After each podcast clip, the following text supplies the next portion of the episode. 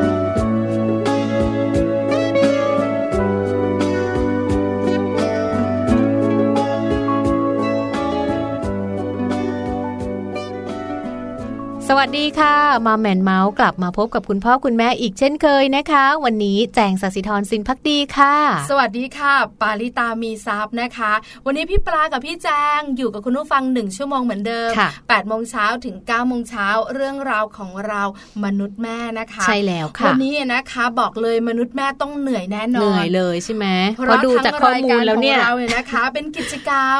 นอกห้องเรียนของลูกๆที่คุณพ่อคุณแม่ต้องเกี่ยวข้องด้วยแน่นอนและที่สำคัญนะคะเรื่องราวของกิจกรรมเนี่ยมันจะรวมไปถึงกิจกรรมด้านของการเรียนด้วยกิจกรรมที่เกี่ยวข้องกับดนตรีนะอันนี้เป็นหลายๆอาทิตย์ที่ผ่านมาใช่หลายสัปดาห์เราคุยกันเรื่องนี้นะคะใช่เรามีข้อมูลเรื่องของดนตรีเรื่องของพัฒนาการต่างๆว่าดนตรีทำอะไรยังไงสร้างอะไรให้กับลูกๆของเราบ้างวันนี้ก็เช่นเดียวกันวันนี้พี่ปลาก็นำเรื่องราวของดนตรีมาฝากอีกด้วยค่ะเอาแบบนี้คุณผู้ฟังคะวันนี้บอกเลยนะคะดนตรีนะคะจะเกี่ยวข้องกับกิจกรรม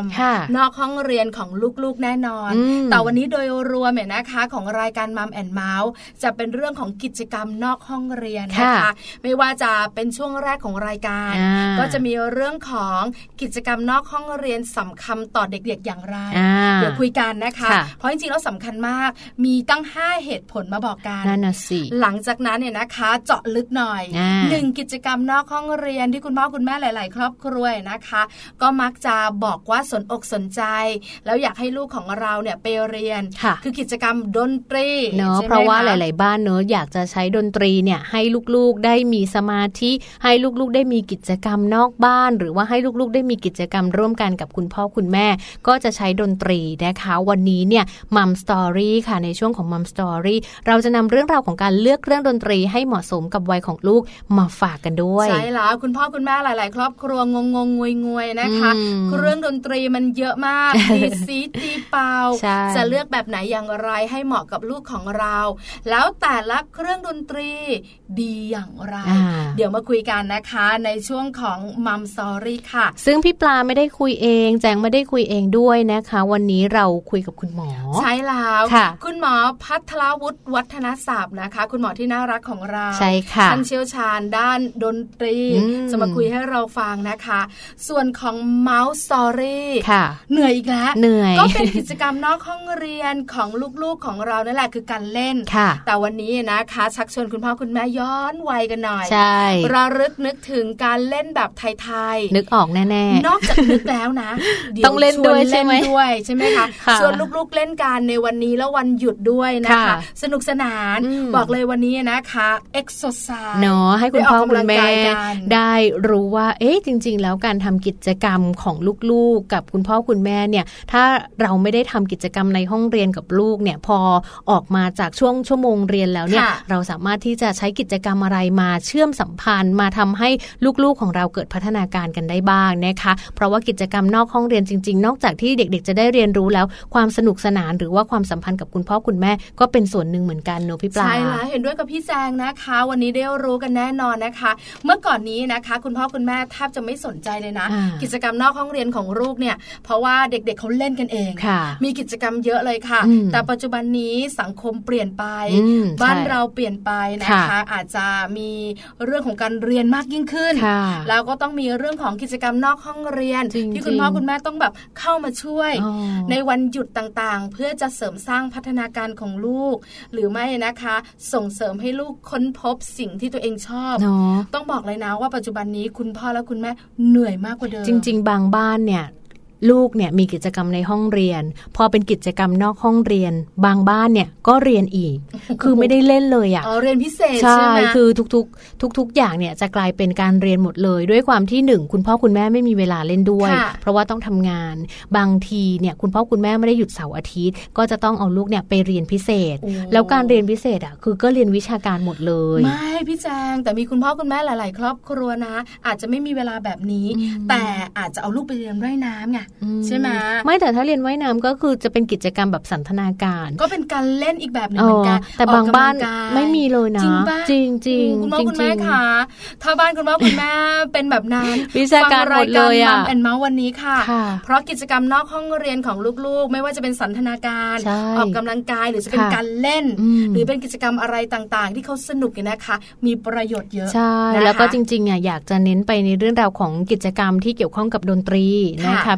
เพราะว่าในช่วงสัปดาห์ก่อนๆที่เราพูดคุยกันคุณหมอท่านก็ให้ข้อมูลเอาไว้เนอะว่าจริงๆแล้วกิจกรรมนอกบ้านนอกจากการที่เราพาเขาไปเรียนพิเศษไปเรียนวิชาการแล้วเนี่ยถ้าเขาได้มีโอกาสเรียนดนตรีเนี่ยพัฒนาการต่างๆของเขาก็จะดีขึ้นสมองอารมณ์สังคมแล้วก็สติปัญญาเนอะรวมมาหมดเลยเอาแบบนี้ดีกว่าพี่จาเอาเป็นว่าดนตรีเป็นหนึ่งทางเลือกให้คุณพ่อคุณแม่นะคะได้เป็นช้อยดีกว่าว่าจะเลือกกิจกรรมนอกห้องเรียนของลูกๆเนี่ยเป็นดนตรีหรือเปล่าเดี๋ยวไปฟังการในเรื่องของข้อดีต่างๆแต่ตอนนี้พักกันสักครู่หนึ่งค่ะช่วงหน้ากลับม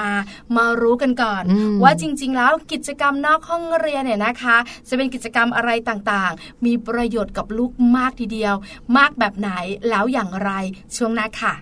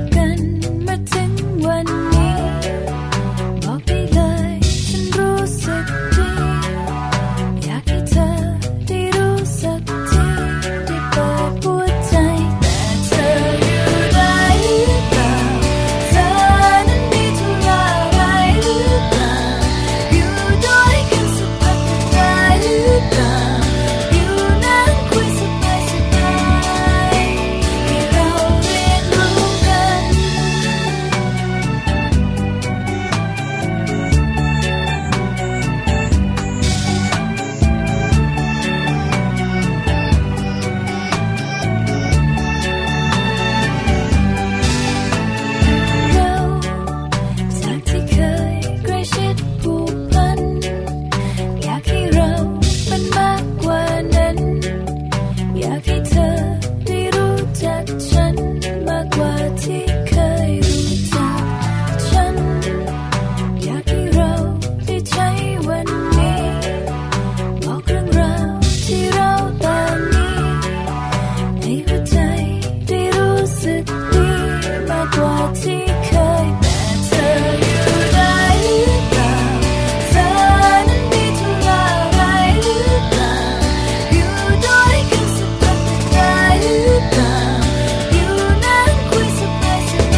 ยให้เราเรียนรู้กันได้หรือเปล่าเธอนั้นมีทุกอะไรหรือเปล่าอยู่ด้วยกันสักพักจะได้หรือเปล่าอยู่นั้นคุยสบายให้เราเรียนรู้กัน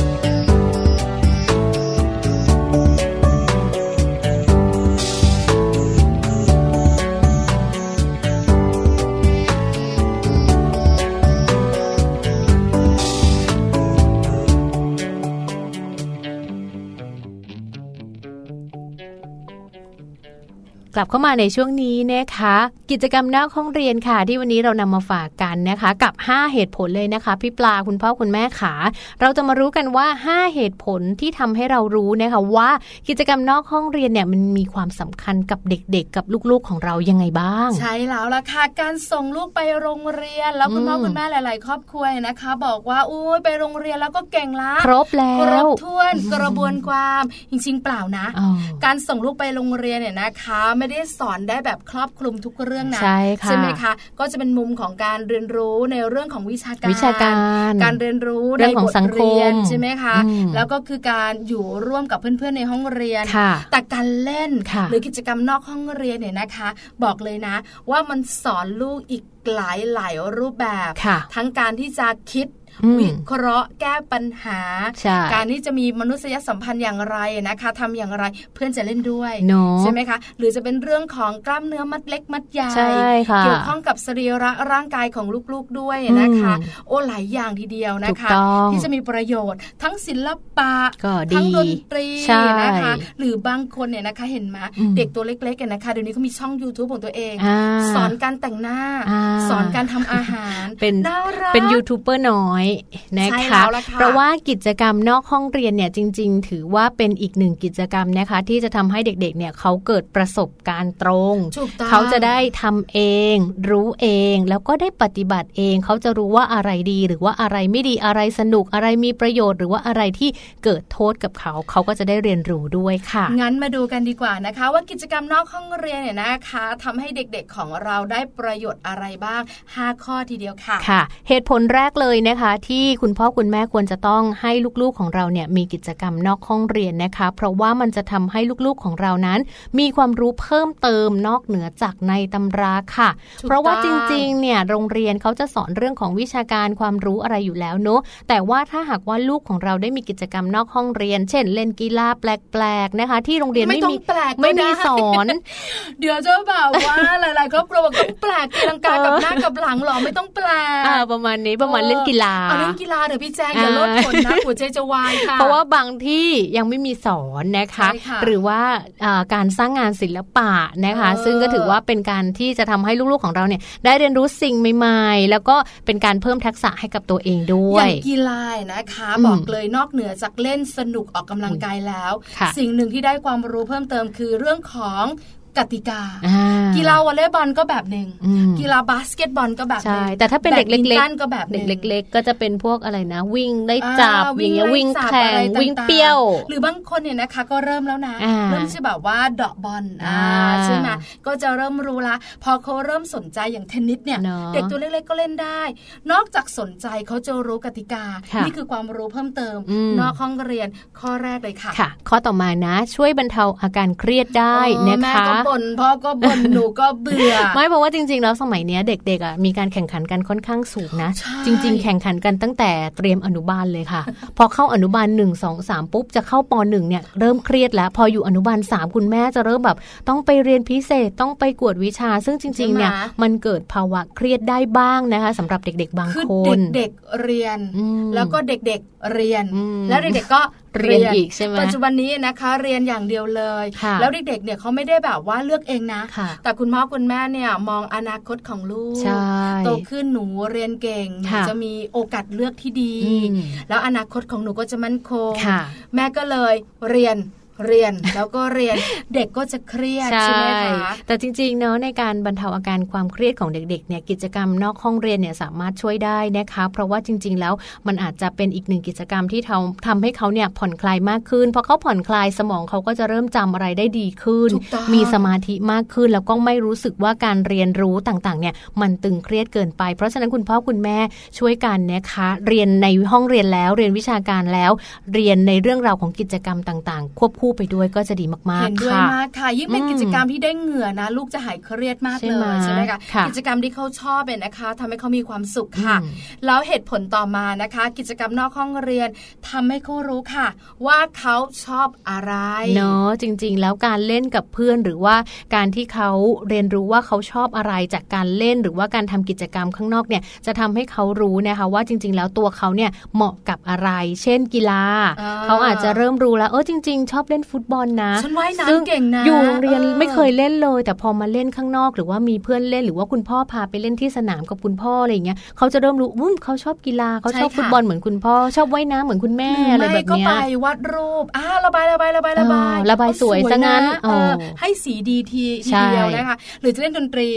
ไปเล่นดนตรีนะคะโอ้โหทำไมลูกมีพรสวรรค์ขนาดนี้แล้วหนูชอบไหมหนูชอบนี่คือเหตุผลที่3ทำให้เขาค้นพบในสิ่งที่เขาชอบค่ะเหตุผลต่อมาช่วยให้มีความคิดสร้างสรรค์ค่ะบอกเลยนะความคิดสร้างสรรค์ส่งผลดีมากในอนาคตเพราะเด็กๆที่มีความคิดสร้างสรรค์เขาจะเป็นเด็กช่างคิดแล้วก็เป็นเด็กที่มั่นใจในตัวเองค่ะค่ะจริงๆได้มาทั้งหมดเลยนะคะทั้งศิลปะดนตรีกีฬาหรือว่ากิจกรรมต่างๆที่ทำให้เขาเนี่ยมีโอกาสในการทำแบบไม่เบื่อไม่จำเจไม่ซ้ำซากแล้วก็ไม่เหมือนกับในห้องเรียนนะคะก็จะช่วยทำให้เขาเกิดความคิดสร้างสรรค์แล้วก็มีความสุขมากยิ่งขึ้นค่ะเหตุผลสุดท้ายค่ะบอกเลยอันนี้ชอบมากเด็กๆส่วนใหญ่ชอบคือการมีเพื่อนใหม่แล้วก็มีสังคมใหม่ๆที่เขาแฮปปี้มากใช่อันนี้บอกเลยนะคะลูกชายวัยประมาณ4 ขวบครึ่ง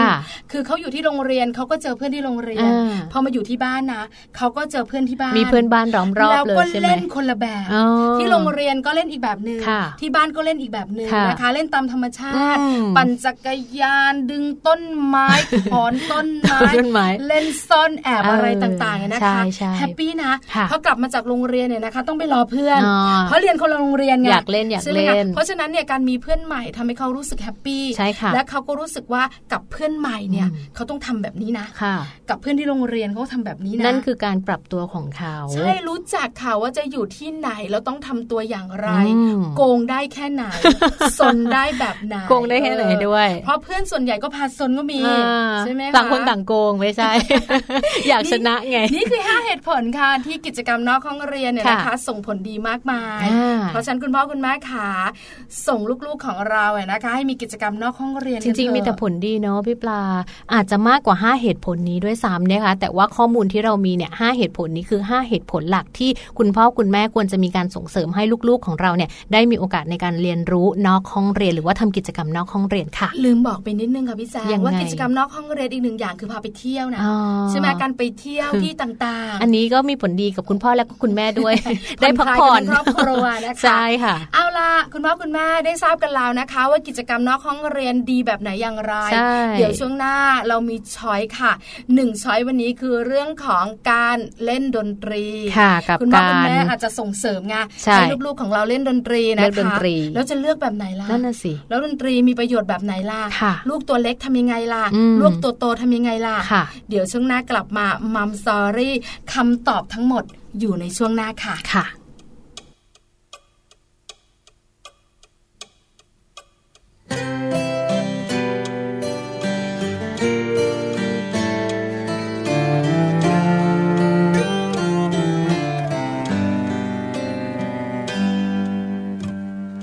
วันหนึ่งตื่นขึ้นมาในความรู้สึกใหม่โลกที่มองจึงสวยกว่าเดิมมากมายตั้งแต่เมื่อฉันได้เจอเธอสายตาเมื่อเธอมองมามันทำให้สุขสันต์ดอกไม้ใบไม้เปลี่ยนสีจากเดิมทุกอย่างรอบกายฉันมีแต่ความงดงาม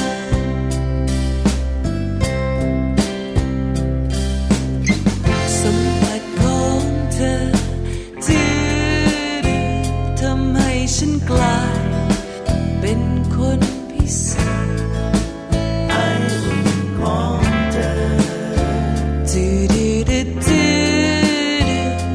ในส่วนลึกของวิญญาณเธอคือฝันที่เป็นจริงที่ใจผู้หญิงคนนี้เฝ้าหามานานเธอมีความรักที่คงอยู่ไปชั่วกาลจับมือฉันให้เป็นของเธอ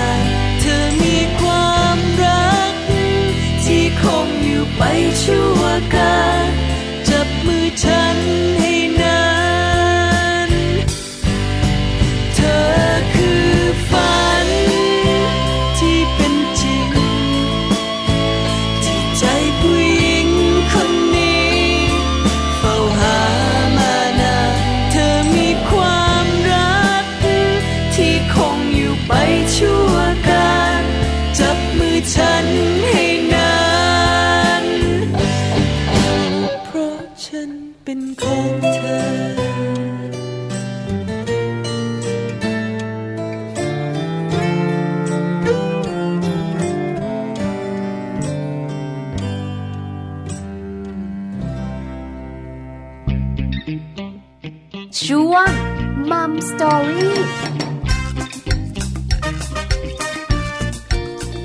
ค่ะ มาในช่วงของมัมสตอรี่นะคะวันนี้ค่ะเราจะมาพูดคุยกันนะในประเด็นของการเลือกเครื่องดนตรีให้เหมาะสมกับวัยของลูกค่ะซึ่งในวันนี้นะคะพี่ปลาคะคุณพ่อคุณแม่คะท่านใดที่สนใจในเรื่องราวของการเลือกเครื่องดนตรีให้เหมาะกับวัยของลูกต้องมาฟังเลยเพราะว่าเราได้รับเกียรติค่ะจากท่านผู้ช่วยศาสตราจารย์นายแพทย์ภัทรวุฒิวัฒนศัพท์นะคะอาจารย์ประจำภาควิชาโสตสอนนาสิกวิทยาคณะแพทยศาสตร์มหาวิทยาลัยขอนแก่นและท่านดำรงตำแหน่งนะคะ President ของสมาคม International Association for Music and Medicine ด้วยค่ะใช่แล้วล่ะค่ะคุณหมอคุยกับเราหลายสัปดาห์นะคะเรื่องของดนตรีกับลูกน้อยนะคะทั้งเรื่องของจังหวะ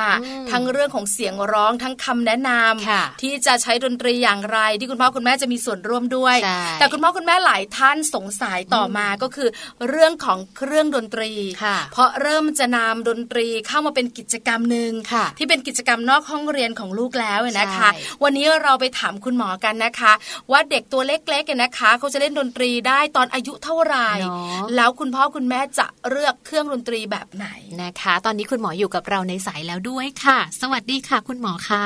ครับสวัสดีครับค่ะสวัสดีค่ะนะคะได้ยินเสียงคุณหมอคุณพ่อคุณแม่หลายท่านคุ้นเคยเลยนะคะ แล้ววันนี้เราก็จะมาแบบว่าโจ๊ะพรึมๆกันเอง เพราะเป็นเรื่องของดนตรีใช่ไหมคะค่ะ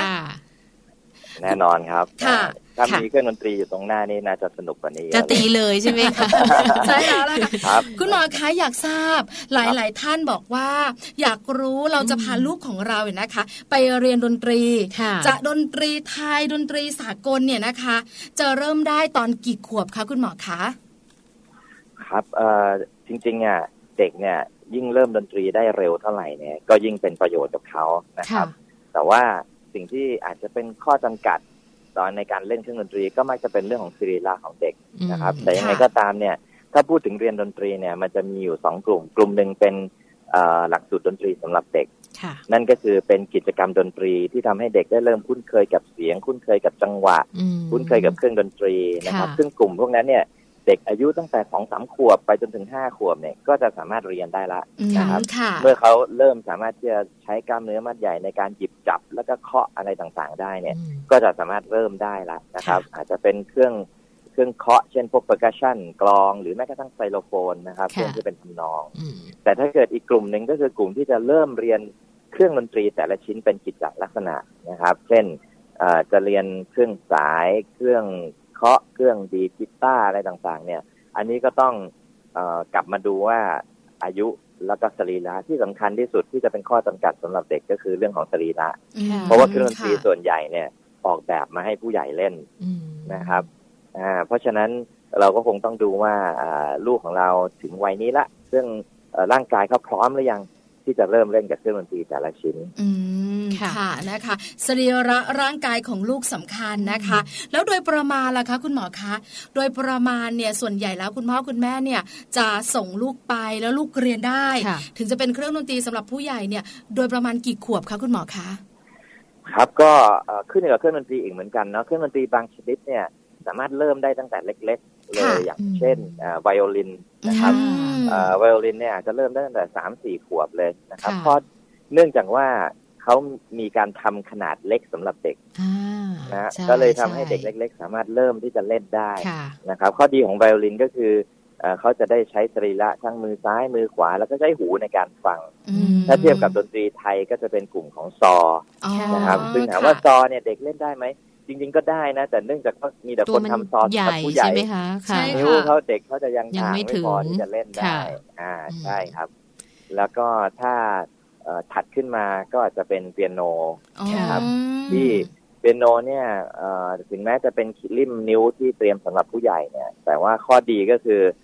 มันเล่นได้ง่ายก็คือเด็กเอานิ้วเคาะเสียงก็ดังละนะครับเพราะฉะนั้นเขาก็สามารถที่จะเริ่มได้ใช้กล้ามเนื้อมัดเล็กๆในการที่จะเริ่มเล่นคีย์บอร์ดได้โดยทั่วไปอายุประมาณสัก 5-6 ขวบก็จะเริ่มเรียนเปียโนได้ค่ะในส่วนของเปียโนค่ะคุณหมอค่ะคุณหมอช่วยแนะนำนิดนึงได้ไหมคะว่าช่วยพัฒนาทักษะในด้านไหนของเด็กๆเพราะว่าจังเคยได้ยินมาค่ะว่าคนเด็กที่อยากจะเรียนเปียโนอยากจะเรียนดนตรีเนี่ยถ้าเริ่มจากเปียโนเนี่ยจะทำให้เรียนทุกอย่างได้ง่ายจริงหรือเปล่าคะอ๋อครับคือจริงๆเปียโนเนี่ยเนื่องจากโดยโครงสร้างของมันเนี่ย ทำให้เราตาเรามองเห็นได้ว่าโอเคเสียงต่ำอยู่ทางซ้ายเสียงสูงอยู่ทางขวาตัวโน้ตที่อยู่ใกล้กันเสียงจะชิดกันตัวโน้ตที่อยู่ห่างกันเสียงก็จะกระโดดไกลจากกันเพราะฉะนั้นเด็กเนี่ยเวลาเขารับรู้จากสิ่งที่เขามองเห็นกับสิ่งที่ได้ยินมันสอดคล้องสัมพันธ์กันก็เลยทำให้เขาสามารถที่จะเรียนรู้และเข้าใจคอนเซ็ปต์ของดนตรีได้ง่ายแล้วก็เนื่องจากมันมีตัวโน้ตให้เล่นอยู่ทั้งหมด88คีย์มีเสียงที่ต่ำสุดจนถึงสูงสุดเพราะฉะนั้นก็ทำให้เขาได้ประสบการณ์ที่ค่อนข้างกว้างนะครับแล้วก็เด็กเนี่ยจะเริ่มต้นกับเปียโนได้ง่ายนะครับถ้าเทียบกับไวโอลินซึ่งเริ่มต้นสีเนี่ยกว่าจะสีให้เป็นเสียงเนี่ยก็ใช้เวลาเป็นเดือนละนะครับแต่เปียโนมันเริ่มเคาะปุ๊บเสียงก็เริ่มดังละแต่แน่นอนว่ามันก็มีข้อจำกัดเหมือนกันเปียโนหลังหนึ่งเนี่ยถ้าจะเคลื่อนย้ายไปต้องใช้ผู้ชายยกกันประมาณ 4-5 คนหลังใหญ่มากใช่เพราะฉะนั้นการจะไปเล่นในที่ต่างๆมันก็อาจจะยากลำบากนิดนึงแล้วก็อาจจะเป็นเครื่องดนตรีที่มีราคาค่อนข้างสูงนะครับเพราะฉะนั้นก็อาจจะก็ต้องดูหลายอย่างประกอบว่าทางครอบครัวมีความพร้อมไหมมีตัวเลือกอยู่ณขณะนั้นยังไงบ้างนะครับค่ะนะคะเราได้ไป2เครื่องดนตรีแล้วนะนะคะก็คือไวโอลินกับเปียโนนะคะคือเริ่มได้จากตั้งแต่เด็กเล็กๆ 2-3 ขวบใช่แล้วนะคะใช่ครับค่ะคุณหมอค่ะแล้วเราต่อกันเลยค่ะเราจะไปไหนกันต่อคะก็เครื่องดนตรีอื่นๆเนี่ยนะครับก็จะเริ่มมาทางฝั่งสากลก่อนเนาะอย่างกีตาร์เนี่ยอันนี้อาจจะต้องอายุเยอะขึ้นสักหน่อยนึงนะครับเพราะว่าคอกีตาร์ต่างๆต้องใช้นิ้วใช่ไหมคะแล้วก็ช่วงเส้นสาย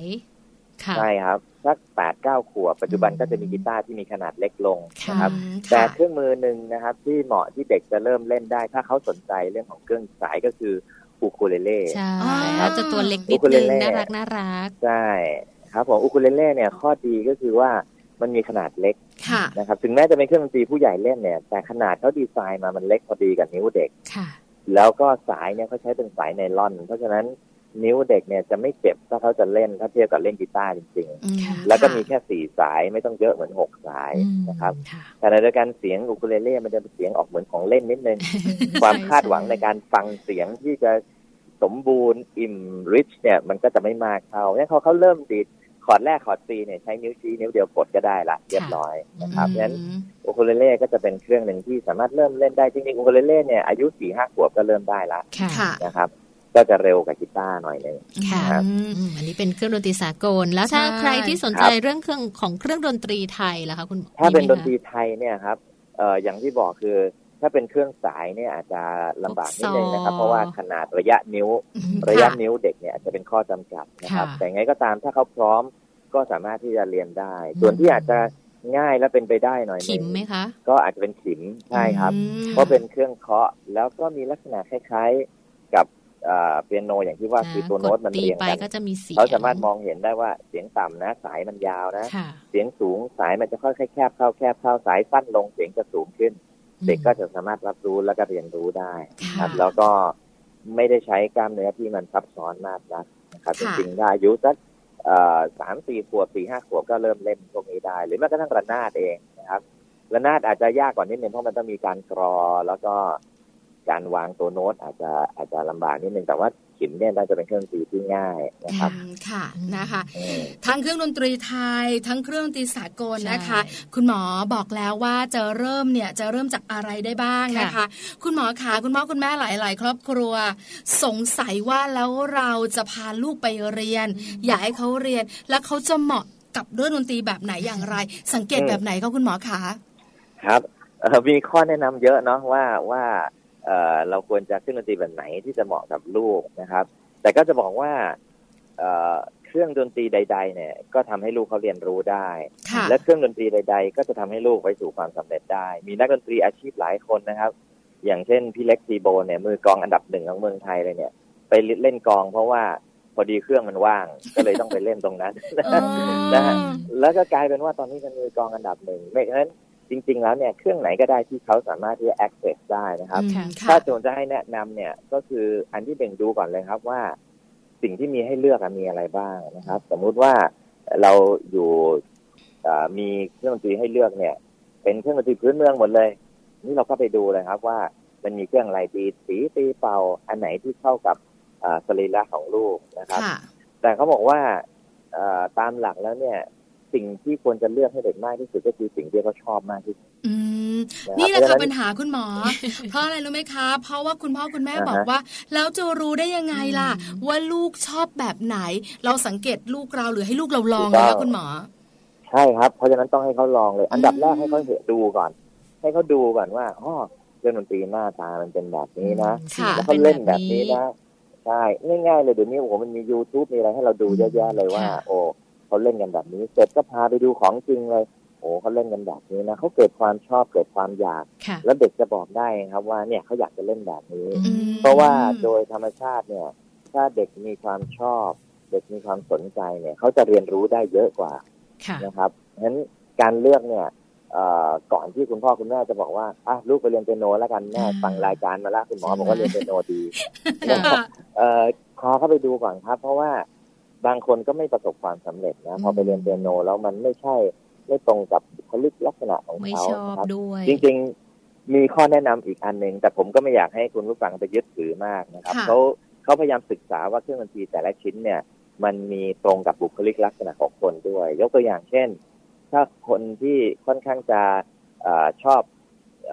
อยู่ลำพังคนเดียวมีโลกส่วนตัวรักสันโดษเรียนเปียโนรักสันโดษเนี่ยเรียนเปียโนก็อาจจะเหมาะกับบุคลิกเขาเพราะเขาสามารถนั่งเล่นอยู่คนเดียวได้ไม่ต้องยกไปที่ไหนยังไงนะครับก็นั่งเล่นอยู่คนเดียวได้ใครที่แบบชอบสังคมชอบมีเพื่อนชอบโดดเด่นอะไรต่างๆไปเล่นกีตาร์ก็อาจจะดีเพราะไปนั่งล้อมวงมีเพื่อนๆล้อมรอบเขาก็สามารถเอนเตอร์เทนเพื่อนๆได้อะไรอย่างเงี้ยนะครับแต่ว่าก็อย่าไปยึดติดตรงนี้เพราะว่ามันเป็นเพียงแค่ข้อสังเกตว่าจริงๆต้องดูเด็กแบบเนี้ยด้วยใช่ครับคุณหมอค่ะใช่ครับด้วยความชอบของเด็กคนรักสันโดษใช่ครับสันโดษเนี่ยเขาก็เล่นกีตาร์ได้เขาก็เล่นไวโอลินได้ถึงแม้กระทั่งเขาก็อาจจะตีกลองได้เพราะเขาอาจจะได้ปลดปล่อยตัวเขาเองนะครับเพราะฉะนั้นสุดท้ายเนี่ยผมก็อยากให้คุณพ่อคุณแม่เนี่ยยึดที่ลูกเป็นหลักเลยพาเขาไปดูพาเขาไปสังเกตพาเขาไปมีประสบการณ์แล้วก็นั่งคุยกับเขาครับให้เขาได้เล่าความรู้สึกของเขาออกมาเขาได้ฟังแล้วเขารู้สึกยังไงเขาได้เห็นแล้วเขารู้สึกยังไงแล้วถ้าเขาได้ลองนึกดูซิว่าถ้าเขาได้ไปนั่งเล่นอยู่ตรงนั้นเนี่ยเขามี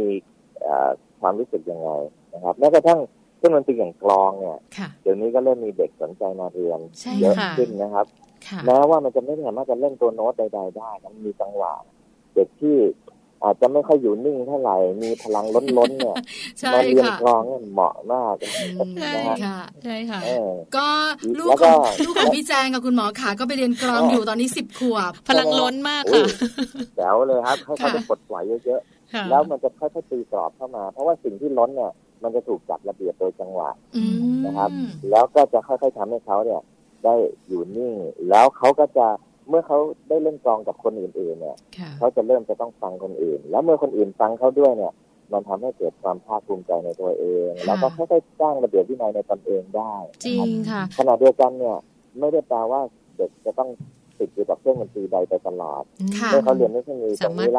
ล้วเขามีความพร้อมที่จะไปเครื่องอื่นเนี่ยมันก็สามารถที่จะเปลี่ยนไปได้แล้วเขาก็จะได้เรียนรู้อย่างอื่นเหมือนคนที่เล่นกีฬาครับ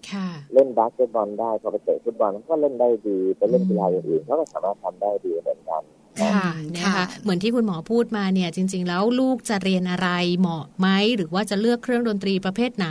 สิ่งสำคัญก็คืออยู่ที่คุณพ่อคุณแม่ต้องถามลูกก่อนเนาะให้ลูกได้เห็นตัวอย่างให้ลูกได้รู้ก่อนว่าอยากเรียนอะไรอยากเล่นแบบไหน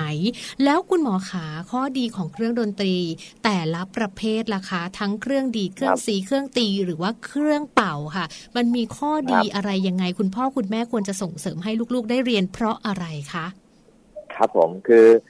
อย่างที่บอกว่าการเล่นดนตรีนั้นเนี่ยมันช่วยในการพัฒนาสมอง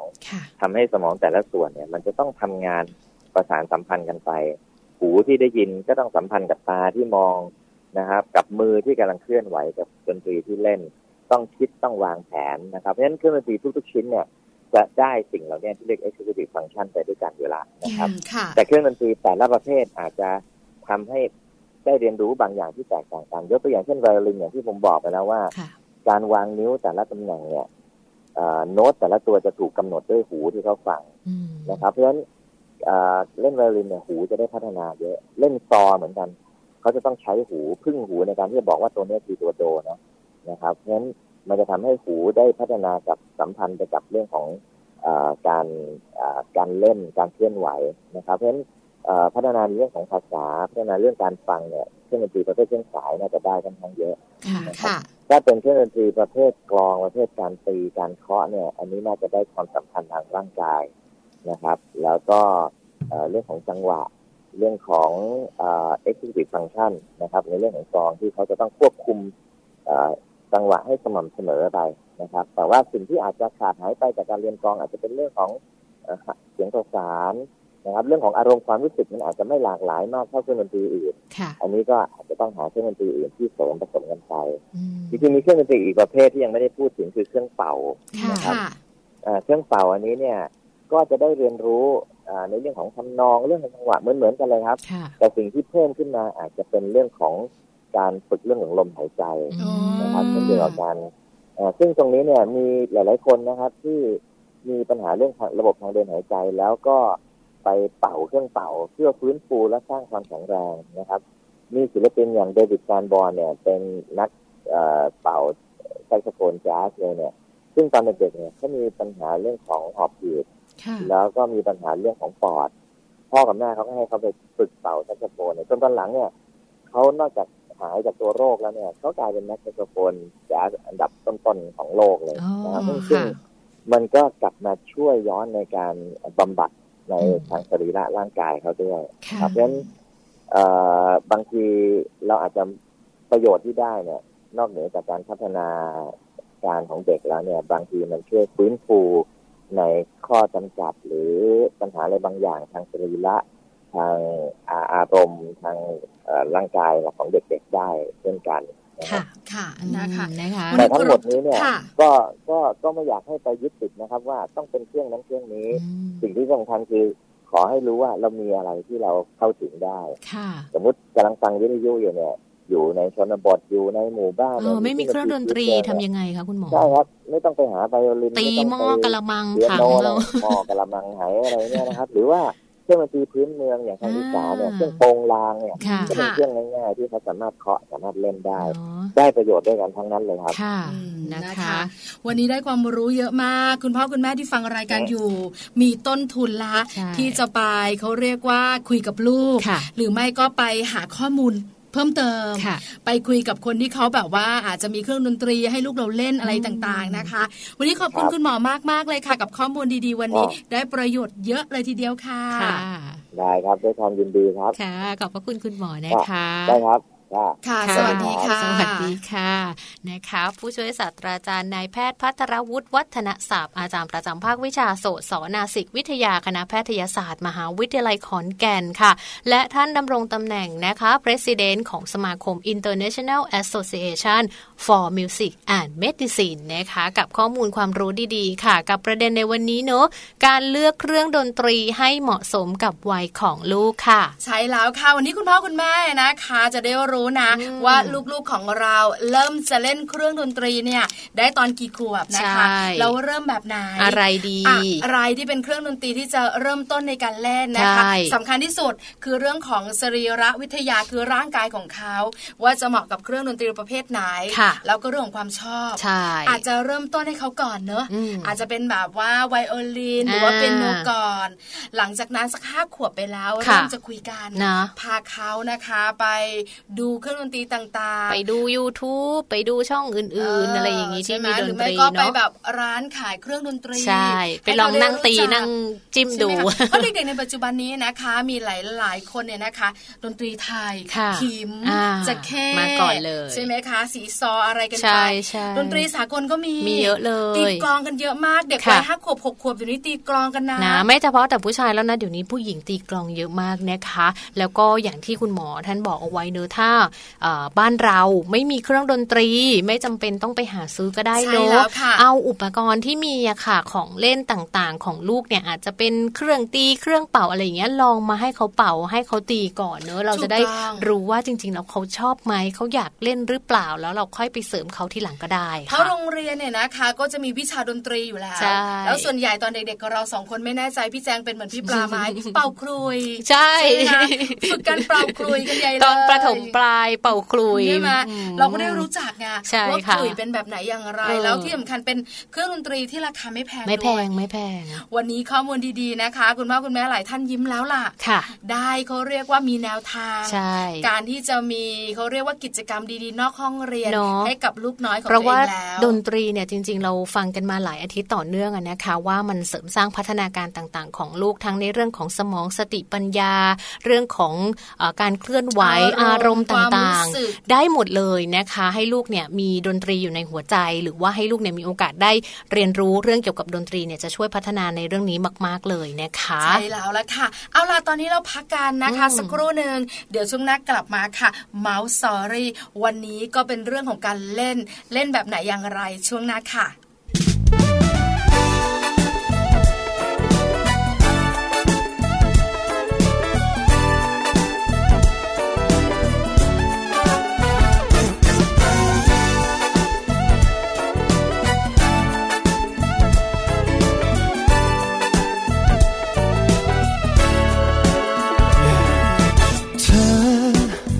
จำได้หรือเปล่าจำวันคืนที่เรามีให้กันได้ไหมเราผ่านอะไรมากมายทุกสิ่งดีร้ายล้วนมีความสำคัญวันคืนที่เราเรียนรู้กันส่งให้เธอกับฉันก้าวมาขั้นสุดท้าย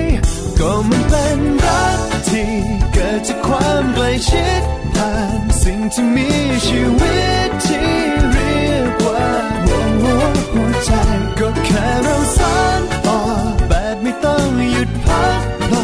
สิ่งที่เรียกว่ารักก้าวไปต่อไปอย่างที่ใจต้องการ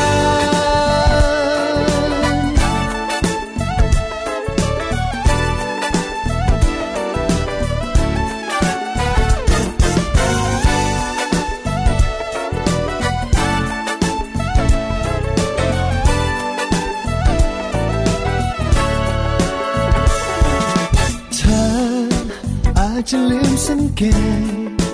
มีอารมณ์พิเศษเกิดกับเธอและฉันเกินกว่าจะเป็นเพื่อนกันเพราะคำตอบเหล่านั้นฉันรู้มันด้วยใจมีคนดีๆนับร้อยพันแต่ยังเธอกับฉันเจอไปหาที่ไหน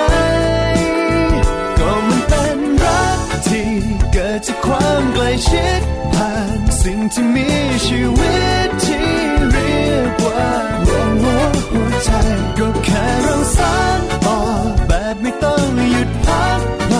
สิ่งที่เรียกว่ารักก้าวไปต่อไปหากว่าฉันต้องการคู่คิดสักคนผ่านชีวิตร้อนหนาวผ่านแดดและฝนKeep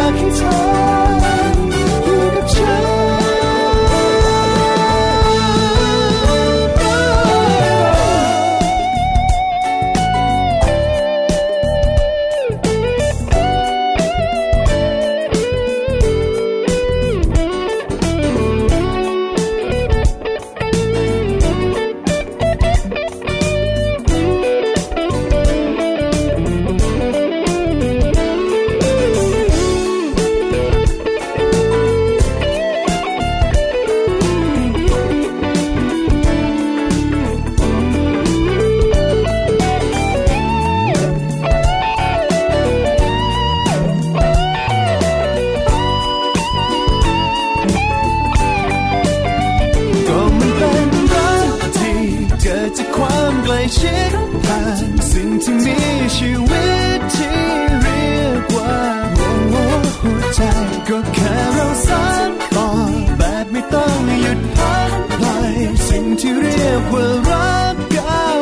change.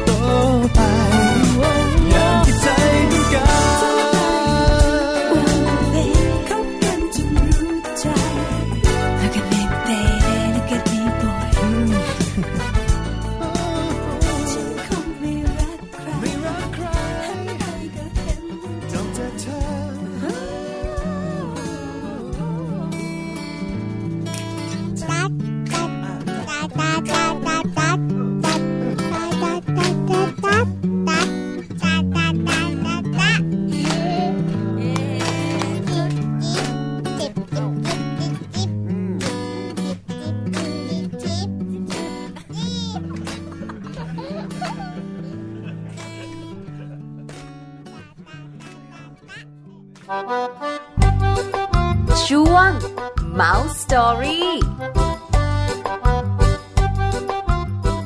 กลับเข้ามาในช่วงของ Mouse Story นะคะวันนี้ค่ะหลังจากที่เราไปคุยกันในเรื่องของดนตรีแล้วการเล่นดนตรีแล้วนะคะช่วงนี้เนี่ยเราจะชวนมาเล่นกันชวนลูกๆของเรานะมาเล่นแต่ว่าเล่นแบบกลางแจ้งอ่ะพี่ปลาใช่แล้วนะคะวันนี้นะคะคุณพ่อคุณแม่นะคะอาจจะเหนื่อยหน่อย เพราะว่าตั้งแต่ต้นรายการเนี่ยเล่นตลอดเลยเราก็ชวนเล่นตลอดเลยนะคะจะมีกิจกรรมดีๆนะคะเกี่ยวข้องกับเจ้าตัวน้อยนอกห้องเรียนเพราะว่ากิจกรรมในห้องเรียนเนี่ยก็จะเป็นกิจกรรมที่เขาต้องเจออยู่แล้วต้องเจอกับเพื่อนๆกับคุณครูใช่แล้วค่ะกิจกรรมนอกห้องเรียนเนี่ยนะคะก็จะมีคุณพ่อคุณแม่เป็นตัวช่วยในการที่จะคัดในการที่จะเลือกสรรหามานะคะเราก็มีมากมายหลากหลายกิจกรรมวันนี้กิจกรรมหลักๆของเราคือการเล่นดนตรีใช่ไหมคะส่วนกิจกรรมต่อมาที่ชักชวนนะคะคุณพ่อคุณแม่อาจจะเหนื่อยด้วย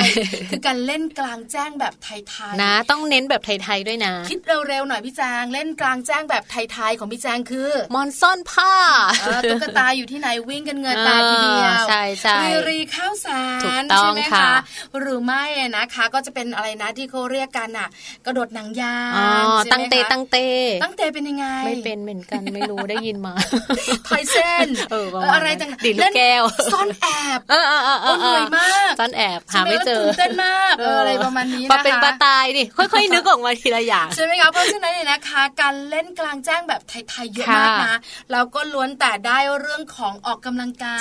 ยเรื่องของความสัมพันธ์กับเพื่อนๆการรู้จักคิดวางแผนใช่ไหมคะประโยชน์เยอะเลยนะคะแต่การเล่นๆแบบไทยๆของเราเนี่ยมีอะไรบ้างล่ะ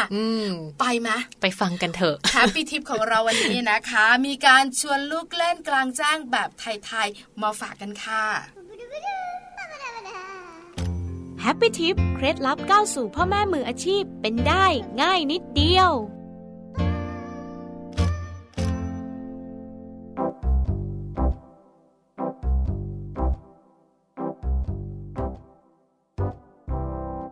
Happy Tip วันนี้ชวนคุณพ่อคุณแม่ชวนลูกน้อยมาเล่นกลางแจ้งแบบไทยๆเพื่อต่อยอดกระบวนการการเรียนรู้ค่ะหลายคนอาจจะลืมไปแล้วว่าเมืองไทยของเรามีการละเล่นกลางแจ้งน่ารักให้เด็กๆเล่นมากมายการตัดก้านของใบกล้วยมาเล่นม้าก้านกล้วยหรือตัดใบมะพร้าวมาเล่นเรือทางมะพร้าวแข่งขันกันในกลุ่มเพื่อนๆหรือจะเลือกเล่นตั้งเตหรือตาเขย่งที่เริ่มจากการขีดเส้นให้เป็นช่องบนพื้นจากนั้นก็ทอยก้อนหินไปตามช่องแล้วค่อยๆกระโดดไปเพื่อเก็บก้อนหินกลับมาและยังมีการละเล่นกลางแจ้งแบบไทยๆอีกมากมายให้คุณพ่อคุณแม่ได้ชวนลูกน้อยออกมาเล่นเพื่อเรียนรู้กันนอกจากจะช่วยให้เด็กได้ออกกำลังกายอย่างเหมาะสมกับวัยแล้วยังช่วยอนุรักษ์การละเล่นแบบไทยเหล่านี้ให้สืบต่อไปยังรุ่นลูกรุ่นหลานต่อไปด้วยค่ะพบกับ Happy Tip ทิปสำหรับพ่อแม่มือใหม่ให้ก้าวสู่การเป็นพ่อแม่มืออาชีพได้ในครั้งต่อไปนะคะแค่ได้ฟังก็เหงื่อออกแล้วนะเพราะว่าจริงๆแล้วอ่ะถ้าเป็นในรุ่นคุณพ่อคุณแม่นึงหรือว่ารุ่นเราเนี่ยเราจะมีการเล่นแบบเนี้ยยังมีให้เห็นอยู่แต่ว่าในรุ่นลูกๆค่ะปัจจุบันเนี้ยจะหาการละเล่นแบบเนี้ยแบบที่เป็นแบบไทยๆจริงๆอ่ะไทยแท้ๆเนี่ยยากนอกจากในโรงเรียนเนาะใช่แล้วค่ะโรงเรียนอนุบาลอันนี้ค่อนข้างชัดเจนเลยนะคะก็จะมีกิจกรรมแบบเนี้ยมอนซ่อนผ้ารีเข้าสนุกสนานออกมาเล่นกันข้างนอกด้วยนะเด็กๆชอบนะคะคือเด็กๆอ่ะนะคะในห้องเรียนก็อาจจะแบบเรียนเขียนอ่านกันไปแต่พอเป็นกิจกรรมแบบนี้ต้องออกมาที่สนามนะคะก็จะมีการนัดแนะกันวันนี้อนุบาลหนึ่งนะก็จะมาตรงนี้อนุบาลสองนะก็จะเล่นกันเฮฮาปาร์ตี้มากแล้วเด็กอนุบาลเขาจะมีวันใส่ชุดไทยไงถูกต้องนะคะสนุกเชียวกางเกงเป้าขาดกันตลอดนะคะจุกเบนมันตึงใครที่มีเจ้าตัวน้อยอยู่วัยอนุบาลจะเข้าใจนะคะเหมือนกับพี่ปลาต้องใส่ชุดไทยถ้าเป็นวัยประถมก็จะเข้าใจเหมือนพี่แจงใช่ไหมคะเพราะฉะนั้นกิจกรรม ำแบบนี้นะคะบอกเลยสามารถเล่นที่บ้านได้นอกเหนือจากที่โรงเรียนเราก็ชวนคุณพ่อคุณแม่มาเล่นมีคุณตาคุณยายก็ชวนมาเล่นกันให้หมดเลยนะคะก็สร้างสัมพันธภาพที่ดีในครอบครัวได้อีกด้วยใช่ไหมนะลืมแม่งคือสนุกเนาะแล้วก็แบบว่าเราก็รู้สึกเหมือนว่าโอ้โหไม่อยากจะโดนจับเลยตีเตยอะไรแบบนี้สนุกมากเลยนะคะเล่นการแล้วก็วิ่งด้วยบอกเลยนะคะเป็นกิจกรรมดีๆที่ให้ประโยชน์กับลูกๆมากถ้าเราเองไม่มีเพื่อนตัวเล็กๆของลูกๆเนี่ยคุณพ่อคุณแม่เล่นเลยค่ะทุกวันนี้แจงยังเล่นกับลูกอยู่เลยนะคะเพิ่งเล่นกันมาเมื่อเนี่ยค่ะ2วันวันหยุดเล่นซ่อนแอบคือแอบในบ้านนะคะคือแบบว่าลูกบอกว่าแม่ครับเล่นซ่อนแอบกันแบบคือเขาไม่มีคนเล่นด้วยอ่ะพี่ปลาใช่ไหมคือเมื่อก่อนนี้นะคะต้องบอกเลยว่าเราคนไทยได้เปรียบเพราะว่าเป็นสังคมใหญ่เนาะเราต้องออกมาข้างนอกคุณตาคุณยายใช่ไหมบ้านข้างๆก็จะมีลูกหลานวัยเดียวกันปัจจุบันนี้นะคะยิ่งคนเมืองอย่างกรุงเทพมหานครเสียเปรียบมากเลยเป็นแบบว่าบ้านของใครก็บ้านของคนนั้นเลยแล้วก็เป็นแบบครอบครัวเล็กลงคุณพ่อคุณแม่คุณลูก1คน2คนใช่อย่างบ้านแจงเป็นต้นตัวใครตัวของตัวเองไม่ค่อยสนใจใครใช่ไหมคะคุณพ่อคุณแม่เนี่ยจะต้องหาโอกาสในเรื่องของการเล่นกับลูกให้มากขึ้นนะคะเพราะว่าด้วยความที่เราเป็นครอบครัวเล็กลงมีแค่คุณพ่อคุณแม่แล้วก็ลูกอย่างถ้ามีลูกคนเดียวเนี่ยปัญหาต่างๆเนี่ยจะตกมาที่คุณพ่อคุณแม่แล้วก็ความรับผิดชอบต่างๆเนี่ยต้องแบ่งกันรับผิดชอบนะทุกอย่างนะใช่เป็นทั้งพ่อเป็นทั้งแม่เป็นทั้งเพื่อนเป็นทั้งครูต้องเป็นหมดเลยเป็นทุกอย่างเลยนะคะสำหรับเขาต้องเล่นด้วยนะออกกำลังกายด้วยคุณพ่อคุณแม่ไม่ต้องกังวลปาดเหงื่อแต่แข็งแรงปาดเหงื่อแต่มีความสุขเล่นกีฬาด้วยเล่นกลางแจ้งด้วยเล่นซ่อนแอบด้วยทุกอย่างเล่นเกมก็จะต้องเล่นออนไลน์ด้วยกันแม่ขับมาเล่นเกมกันหน่อยทั้งที่เราก็เล่นไม่เป็นสุดท้ายก็คือต้องแบบเล่นกับลูกอะค่ะใช่แล้วนะคะเอาล่ะวันนี้นะคะชวนคุณพ่อคุณแม่มาเหงื่อซึมๆสุดท้ายรายการกันค่ะเดี๋ยวเราพักกันนะคะพักกันวันนี้ยาวๆยาวๆเลยแล้วเดี๋ยวกลับมาในวันพรุ่งนี้ 8:00 นถึง 9:00 นใช่ค่ะมัมแอนด์เมาส์เรื่องราวของเรามนุษย์แม่กันต่อค่ะค่ะข้อมูลดีๆนะคะยังมีฝากคุณพ่อคุณแม่เป็นประจำติดตามได้นะคะ 8:00 นถึง 9:00 นค่ะวันนี้เวลาของรายการเรานะคะหมดลงแล้วติดตามกันได้ใหม่ทั้งแจงกับพี่ปลาต้องลากันไปก่อนค่ะสวัสดีค่ะมัมแอนด์เมาส์เรื่องราวของเรามนุษย์แม่